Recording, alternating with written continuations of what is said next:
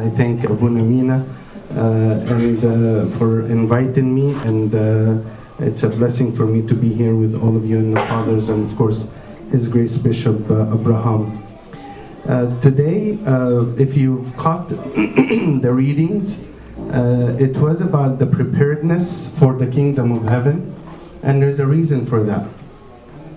Uh, if you followed the readings from the first hour, it was speaking about the banquet where uh, the master had a banquet and invited people to come, and then people uh, started making excuses for not coming. And then he said, Okay, go out and bring everybody in the righteous and the unrighteous. And he came and he went into the banquet, and it says the master came into the banquet, and then he found the guy not dressed appropriately, and he said, Take him out. Do you know that St. John Chrysostom comments about that and says that master is the Lord Jesus Christ, and the banquet is the liturgy that we pray. And we have to remember that we are standing in front of God when we are in church. And God is not passive. He doesn't sit on his throne in the altar and then leaves us by ourselves, but indeed comes and walks through. And um, why don't you just.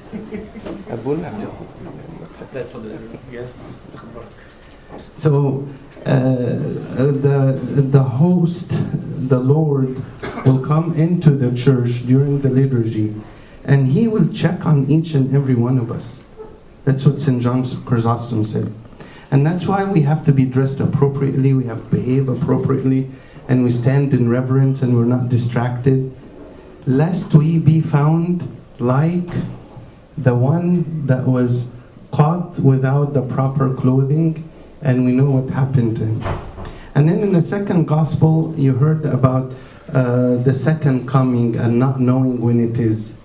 The third gospel is about the five uh, foolish virgins and uh, five wise. And notice the foolish ones come first because always the foolish might be like advanced, but the spiritual has some grounding and reasoning and they don't know when the master is coming or the groom is coming so some are ready some are not and then the following gospel the ninth hour speaks about the children of the killers of the prophets how they build the, the altar for the lord but they don't know what they're doing and then the last gospel you heard was about uh, from the gospel of st john and uh, it was about what? Does anybody remember? It was the last one. That's why I don't mind asking. It's about the kingdom of heaven. Uh, the Lord, they're asking, is Christ gonna come? And this is like the final time. And uh, uh Pharisees or the Jews and the, the uh, high priest said, if he comes, let us know. And probably that's why Judas obliged and let them know. So all of this is in preparation for tomorrow. Tomorrow is the betrayal of the Lord and Savior Jesus Christ. That's why we fast during the year on Wednesdays because the agreement to deliver the Lord was on Wednesday. He didn't deliver him physically. Of course, he agreed to receive 30 pieces of silver. and then uh, he uh, told them what the sign was going to be the one I kiss is going to be the one, and so on and so forth. So I want you to follow along with me for um, a little bit of contemplation on the necessity of believing in God. Believing in God. Believing in God is different from trusting in God. So, do you believe and trust in God? Or do you just believe in God, but then you live accord, not according to that faith? Because what drove Judas to betray the Lord? What imagine if you have you know a group of friends and then two uh, people not friends conspire against you to embarrass you to play a really bad practical joke on you but then you find one of your friends participated with them That's the betrayal. And the betrayal is exceedingly bad when it's not just a practical joke. They're going to kill you. That's what Judas did. Judas was one of the twelve. And then he conspired with the enemies of Christ to deliver him. So it's kind of like, you know, if um, Germany and Italy decided to attack the United States, that's called, you know, war and you have enemies. But for an American citizen to conspire with the German or the Italians to uh, attack against their own country. So people who um, cooperate with enemies of our country and come back and hit us with uh, uh, explosives and bombs and all of that. of course, he heard about what happened in Sri Lanka, uh, Sri Lanka, and we pray for the uh, people there. Uh, over 300 dead and 500 injured. Uh, people were just praying Easter Mass. They weren't doing anything evil, anything bad. But this is a betrayal. This is what I want you to keep in mind as we go through this. What would cause one of your friends to turn on you? You know? I, I accept the answer, well, maybe I did something bad and uh, they're really angry and upset and retaliating. But did the Lord do anything bad to Judas? No. Never. What if you didn't do anything to your friend and your friend on their own turned against you, the child of God, the sons and daughters of God? What, what would cause someone to turn against you? Uh, I can't come up with answers other than Judas thought it was all a hoax. There's no way Judas believed in the kingdom of heaven and in the miracles and the teachings of Christ. You know, some wonder how can he watch the miracles and not be affected like by it. Sometimes, you know, you can be sitting in your car and you don't even notice the light turn from red to green, right? You're distracted with something. Well, if you're distracted during the teachings or the prayers, you're going to miss a lot of things. So, I want to take you to uh, go briefly over the events that caused the name of this week to be the week of Pascha. Pascha means Passover, and you all know the events of the Passover in the book of Exodus. That required tremendous faith in God. You had to believe in God in order for this to happen. We begin, uh, the story begins, by the way, if you're following the prophecies on Wednesdays from the beginning of week one of the Great Lent. It starts with Exodus 2 and ends with Exodus 11 on week 6. It's natural to go into Exodus 12, which is the sacrificial lamb, the, the Passover itself. It would make sense to go into it in the seventh week, but it doesn't. The church put it on the 11th hour of Good Friday. That is the sacrifice that was pointing to Christ, the Passover lamb. So it's worthy to go over this, these events and see what we can learn from them. Exodus 2 1 and 2. Now a man of the house of Levi went and took as wife a daughter of Levi, so the woman conceived and bore a son. Incredible that this is the genealogy and the birth story of Moses. A man of the house of Levi went and took as wife a daughter of Levi. No names, nothing. But this is going to be a great figure in history. So what? Uh, there's a reason for this. No name for the father or the mother, and no name of the baby yet. The baby's named after three years. When you know the story, his sister told um, uh, the Pharaoh's daughter that uh, she knows someone that can give uh, a nursing to the baby. So the child was miraculously saved by the daughter of the very man who ordered the killing of the male born from the Jews. And by the way, that daughter has no name either. the daughter of Pharaoh, do we know her name? It's not mentioned in the scripture. According to the Jewish tradition, they have a name for her, but it's just like the daughter of God. because she saved, she helped save Moses. So this woman, Pharaoh's daughter, uh, seemed to have had great and high morals. If it was up to her dad, this baby that she found in the river should die. Because it's very clear, it says, and she saw that the baby was a Jew. There was no ambiguity about it. This was a Jewish baby. And Jewish male were supposed to be killed. So she found the baby, the baby should have been slaughtered or killed, uh, but she saves him. And this is a miracle of saving Moses. And all the heroes are women. Moses' mother, the Pharaoh's daughter, Moses' sister, the midwives that would not kill the, the baby according. So the Bible respects women highly.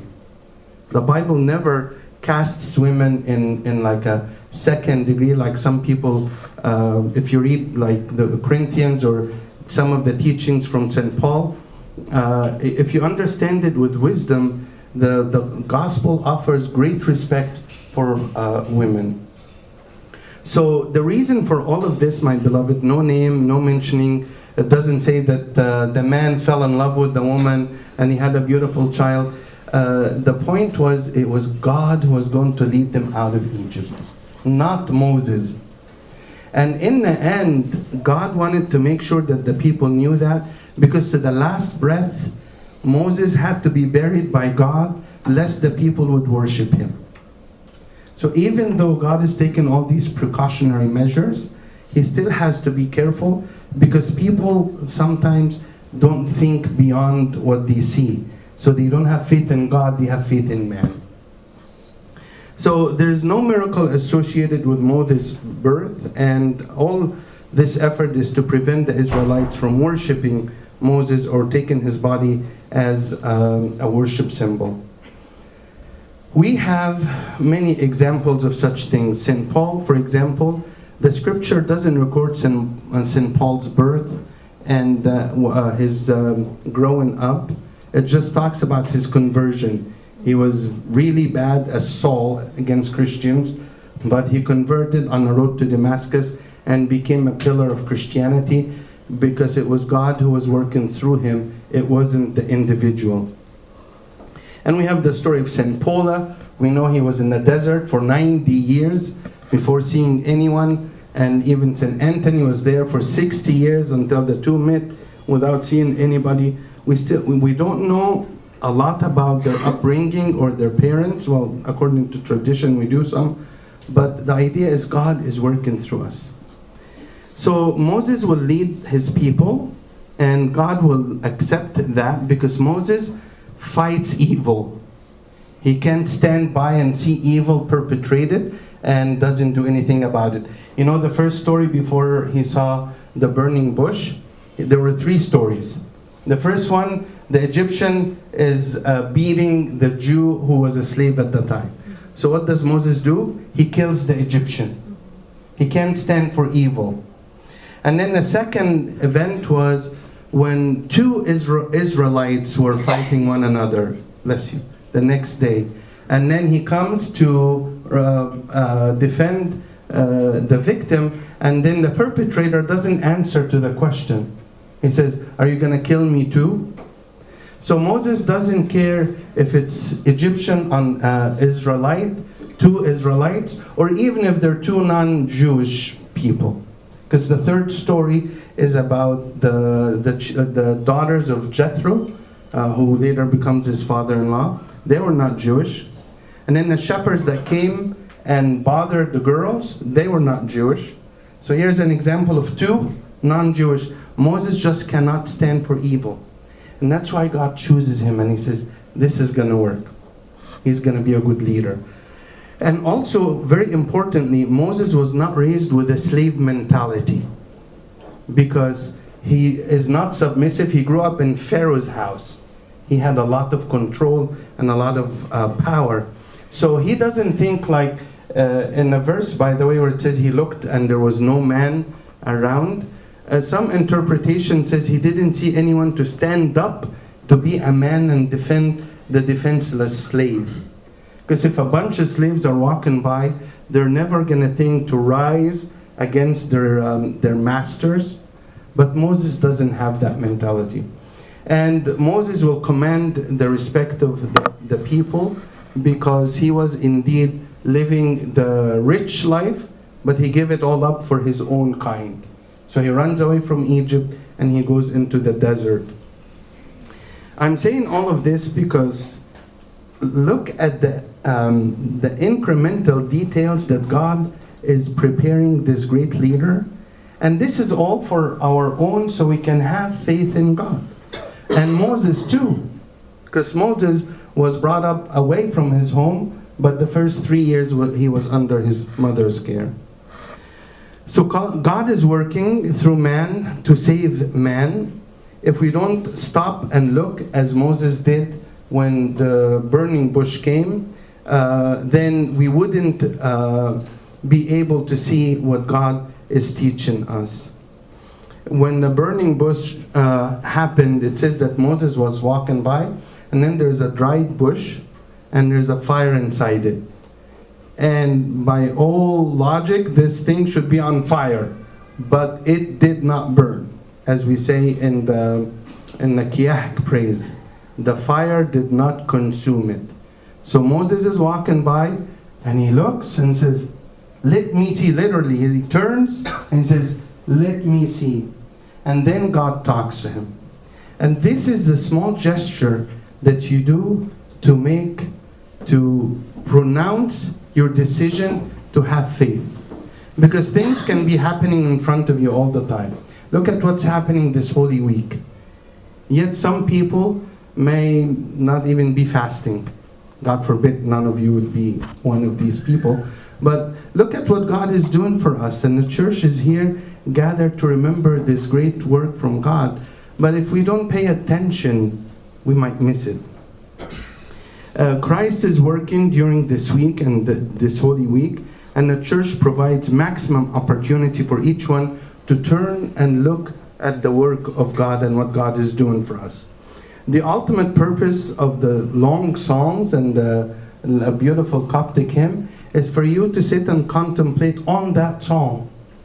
You just have like two verses or three verses, and you just sit and meditate.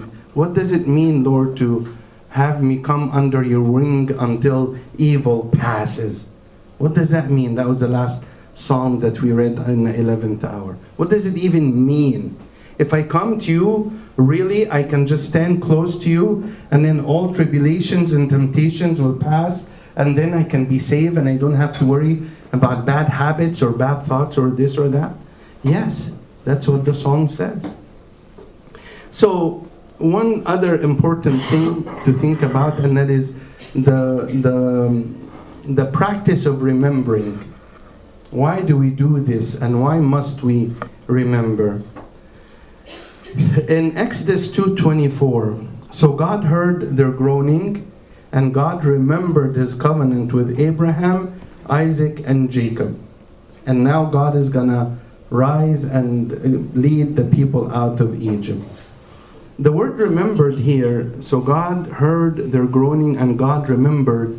It doesn't mean that God forgot about them and then now remembers. If you attended the, the Pascha this morning, uh, it was the, the story about uh, the great flood it says, it describes everything and how to build the ark and everything. And God put um, Noah and his wife and his children, his sons, three sons and the three wives, and all the animals and the food and the provision. And God closes the door, and 150 days go by with the water rising. And then God remembered Noah. Really? You think God forgot about Noah in the middle of all of this? There's no way. The whole point of the story is how God delivered Noah out of a land filled with uh, evil and sin. So, for sure, the word remember here does not mean someone who forgot and now remembers. Because keep in mind, God is spirit, He doesn't have a body. So, God's way is different from our ways. But to bring it closer to us, it's like someone forgot something and remembered. So now is the time God will act. Remembering here signals it is now the time for God to bring the children of Israel out of Egypt. In the book of Exodus, again, chapter 10, to jump back from 2 to 10, uh, God told Moses something very important, and that you may tell in the hearing of your children and your children's children, in how many things I mocked the Egyptians, and my wonders I wrote among them, and you shall know I am the Lord. God is literally telling Moses, Remember to tell the children so they remember what I did for you. Is it natural to forget? Yes. forget something as big as um, coming out of Egypt? Oh, just read, keep reading Exodus. How soon did the people rise and grumble against Moses and against God after the biggest uh, miracle of parting the Red Sea? It wasn't long. And they were complaining, and he said, We want to go back, we miss the food, uh, where are we going to eat? What are we. So the miracle had just happened, but it didn't have a long lasting effect. And a side point, that's why God doesn't work through miracles as, as the primary thing. The primary thing is the laws of nature. Nature has laws, and those laws have to be so fixed that they are not touchable. Think about electricity if sometimes it works and sometimes it doesn't. You know? There's no law of uh, electricity. There's no like ohm and resistors and all of that stuff and waves and uh, no, no, no. Sometimes it's up, sometimes it's down because miracles are happening all the time. Imagine if gravity was not a constant. You know, but see, a miracle is a suspension of the natural law. So if God suspended all the natural laws all the time to give everybody a miracle because everyone is asking for a miracle, that miracle is going to be forgotten two weeks later. And then we're going to be asking for another miracle. And then when God heals some person and the other person's, why not me, God? Why you heal them? Why not me? But that's not what it's about. That's not what it's about. It's about the, the salvation, the plan of salvation. God is leading us out of this world and He's preparing a place for us, and we live according to those commandments. Does God perform miracles? Absolutely. We are the Orthodox Church. We believe in miracles. But miracles have to have a purpose, as His Eminence Metropolitan Serapion always teaches. So without remembering, then there will be, um, uh, there's no gratitude, no wisdom, and no faith. Without remembering, there is no chance to remember the good deeds. Remember the friend who may have betrayed one and then we would try to figure it out? It's possible that this betrayer, betrayer forgot about all the good deeds that were done. If you forget, then you're not going to remember to, to be grateful and to give thanks. Uh, God told Joshua to make to take stones from the bottom of the river when they crossed as well, and he said, "Display them for your children, so they remember what God did for you." And even in Passover, in a Jewish home, you know what they do? They sit around and they have four wines, four cups of wine, and they have the Passover meal. But before they eat, they have to retell the story of the exodus of the children out of Israel. And some say that this is also a teaching of postponing gratification. So imagine if you're hungry and you sit down and there's like a feast in front of you and you can't touch it for an hour and a half until the story of the exodus from Egypt is finished and then you eat. And the, you should be thankful. Our prayers are like, Our Father art in heaven, thank you, Lord, for the food. You know, and you just eat. But it's a form of postponing gratification. So that was to keep the memory, the remembering. It's such uh, an important concept that God is trying to, to give us. So uh, gratitude uh, takes effort, and resentment is effortless. Gratitude takes an effort to be thankful, to be grateful, to remember the good deeds. It's very easy to be resentful. It doesn't take effort at all. And uh, in keeping with what happened in the past, then you have wisdom. It's the link between generation to generation to generation. What happens to a country when it forgets its past? You know, if we don't learn from history and we repeat the mistakes and we start all over again from fresh, which is very saddening. I hope none of you are subscribing to this kind of thought. You know, for 6,000 years or 10,000 years, there was something called family unit. And the family was created by God, and God created Adam and Eve, and Adam took on Eve to be his wife, and he had children. The family unit is a sustainer of civilizations. So when we mess with this family unit, and we say, no, no, no, no, no, who said? Who said it has to be a man and a woman? Who said there has to be a marriage? Who said kids have to grow up in a home with two parents? No, no, no, no, no. We're, we're uh, working against wisdom. We're working against what has worked for thousands of years, and we're stepping into territory we have no idea what the ramification of it is in 100 years or 200 years. Because it never happened in the history of mankind that a marriage could be defined other than a man and a woman. Only in our times. So it takes wisdom for even countries to succeed, to grow. Imagine on a personal level. And finally, for the faith, um, if we have remembrance, we have uh, gratitude, we have wisdom, and we have faith. If we have uh, remembrance, the Lord says, Do this in remembrance of me when we're talking about the Great Communion. But here also, I have to stop and make sure you understand we take the real body and the real blood of our Lord and Savior Jesus Christ. It's not a remembrance, it's not a symbol, it's not a type, it's the actual body and blood of the Lord Jesus Christ. Because John 6 53 on, says, This is my real body and this is my real blood. And then some people found it very hard to accept. John 6 66. Very easy to remember. Many people left Christ. 666. John chapter 6, verse 66. And many people turned away from him. Christ didn't run after them and say, No, no, no, you misunderstood. It's not real body and real blood. Come back, come back. He turned to his disciples in 67 and says, Do you also want to go? That's, that's what I have. That's the teaching I have. It's not up for vote.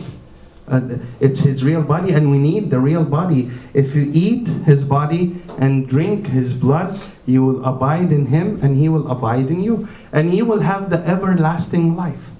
Without this, there is no way. I don't know what God would do with people who do not have this in um, uh, their belief. So remembrance is equals to actual plus memory of what had happened the first time. So when he said, Do this in remembrance of me, then we are gathered, we celebrate the liturgy, and we remember the great Thursday, Monday, Thursday, when the Lord instituted the, the um, uh, mystery of mysteries, Holy Communion. That's enough for uh, there are a lot, there's so much to say about uh, uh, remembrance and communion, but the Lord is trying to give us uh, an orthodox concept that we have to keep in mind the teachings of the fathers. And uh, we are very fortunate that the fathers of the church remembered what Christ gave to the disciples. That's all we work with. What Christ gave to the disciples, that's the teachings that we, those are the teachings we have in the Orthodox Church. So finally, finally, um, why would God allow the children of Israel to suffer for such a long time? 400 years was the time.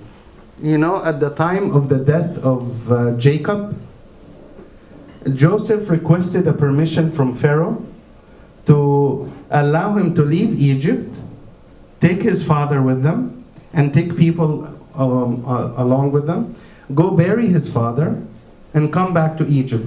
And you know what Pharaoh said? Sure, no problem.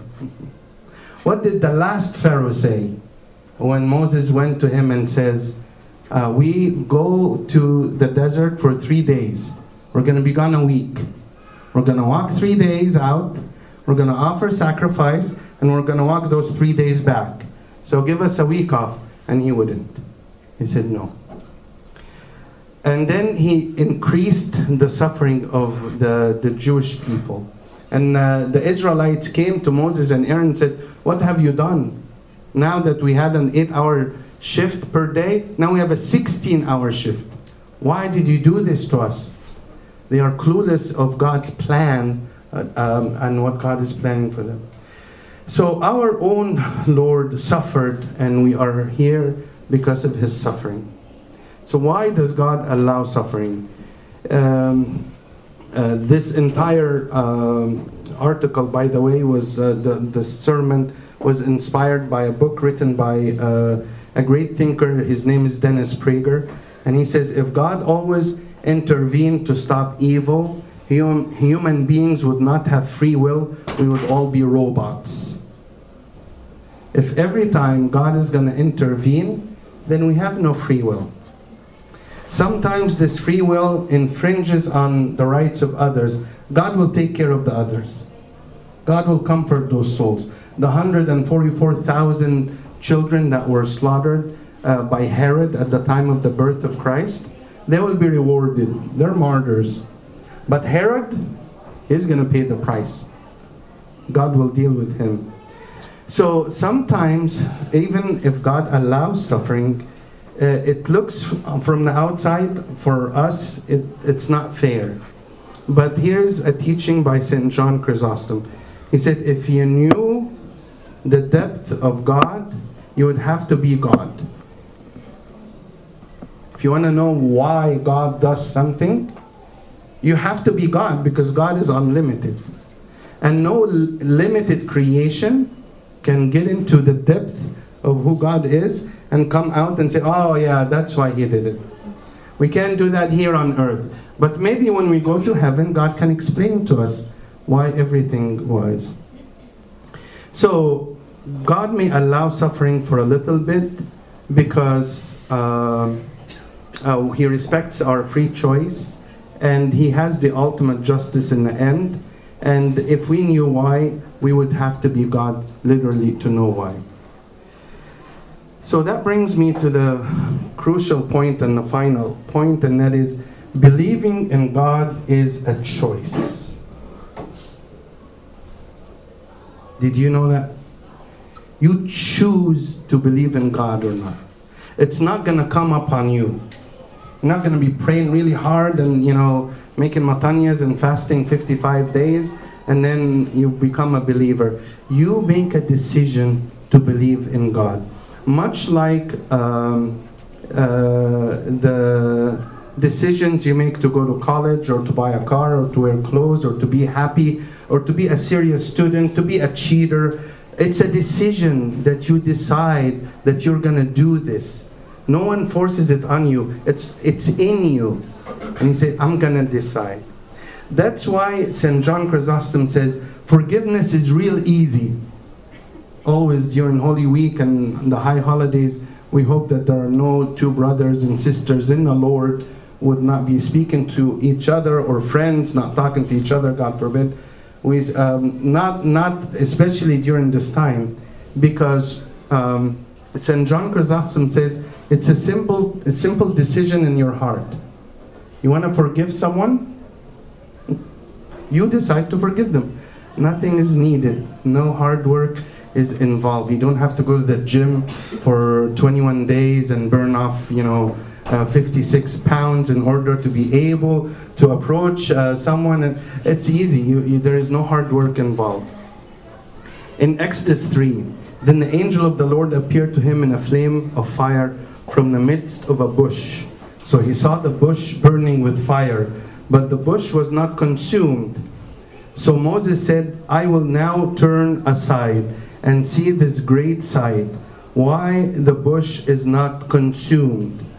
When therefore the Lord saw him turn aside to look, so Moses first turned, and then God saw that he turned. Then he said, Here I am. So he said, Do not come any closer. Take your sandals off your feet, for the place where you are standing is holy ground. So when you decide to believe, God turns to you and says, Here I am. So who initiates? You know, it, uh, let, let me take you back to the betrayal. Imagine you have a friend who betrayed you, betrayed you real bad, and now that friend wants to come back. Who brings you two back together? In the case of God and Judas, it is God that would bring him back. So God is in the business of reconciling with us. He wants us to be reconciled on Him. But we have to first make the choice. So, what are the consequences if we don't believe in God? It's uh, when you think about it, because of the sake of the time, I don't want to get into it, but it would, it would be a chaotic world. World without order, without morals, because everybody will be making up the laws. Who said murder is bad? Why is murder bad? It's in the Ten Commandments, that's why we say it's bad. But if you don't believe in the Ten Commandments, why would you say it's bad? And if you don't believe in God, then you don't believe in anything that is, um, uh, you only believe in materialistic things. Because the, the immaterial doesn't exist for you. The idea of God is the first time it introduced to humanity that you think beyond the flesh. There's a concept called God, and He is unseen. So you start thinking of the unseen world, the spiritual world. But if God doesn't exist, then this world doesn't exist. Then only what exists is matter that came out of the Big Bang Theory or the monkeys that became human. Then there's no such thing as love. Because love is an emotion, it's not tangible, you can't touch it. That's something beyond the physical.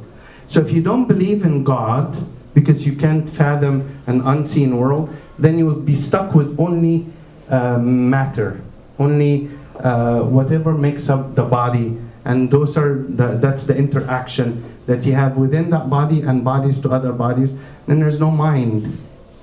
The mind, what is that? You have a brain, and the brain cells are this way. You have the right side of the brain, the left side of the brain, but mind, where is that? See, all of these things are just so grand that if you don't believe in God, these will, would not exist. And by the way, if God doesn't exist, then the, and then the devil doesn't exist. Right? So there's no evil. Because we believe that evil comes from the devil. So where would evil come from? Wouldn't you call what happened in Sri Lanka on Sunday evil? Where did that evil come from? You know, it's amazing that the devil is fighting so hard to make people believe that God doesn't exist, while all along trying to make himself seem to not exist. you know? But you have to be smarter than that. You have to be wiser than that. Look at the rites we have in the church and in Holy Week, and all of this is trying to get us to uh, contemplate deeper and leave the world for a week, leave it behind, and try to think about the ultimately important things. Bringing God into our lives takes effort, just like anything else. So trust in God and believe in God. To um, um, in the beginning, I started out by saying there's a difference between just believing in God or believe in God and trust in God. What reveals your condition is the way you live. Do you live in a way that you trust in God? Or do you just live and say, oh yeah, there's God, yeah, he's over there on Mission Boulevard at that church, I'll go see him. Or do you trust in God when you have exams, when you have tribulations, when you have a war of uh, thoughts attacking you? Do you trust in God? Glory be to God forever. Amen. Sorry, Abby. Thank you.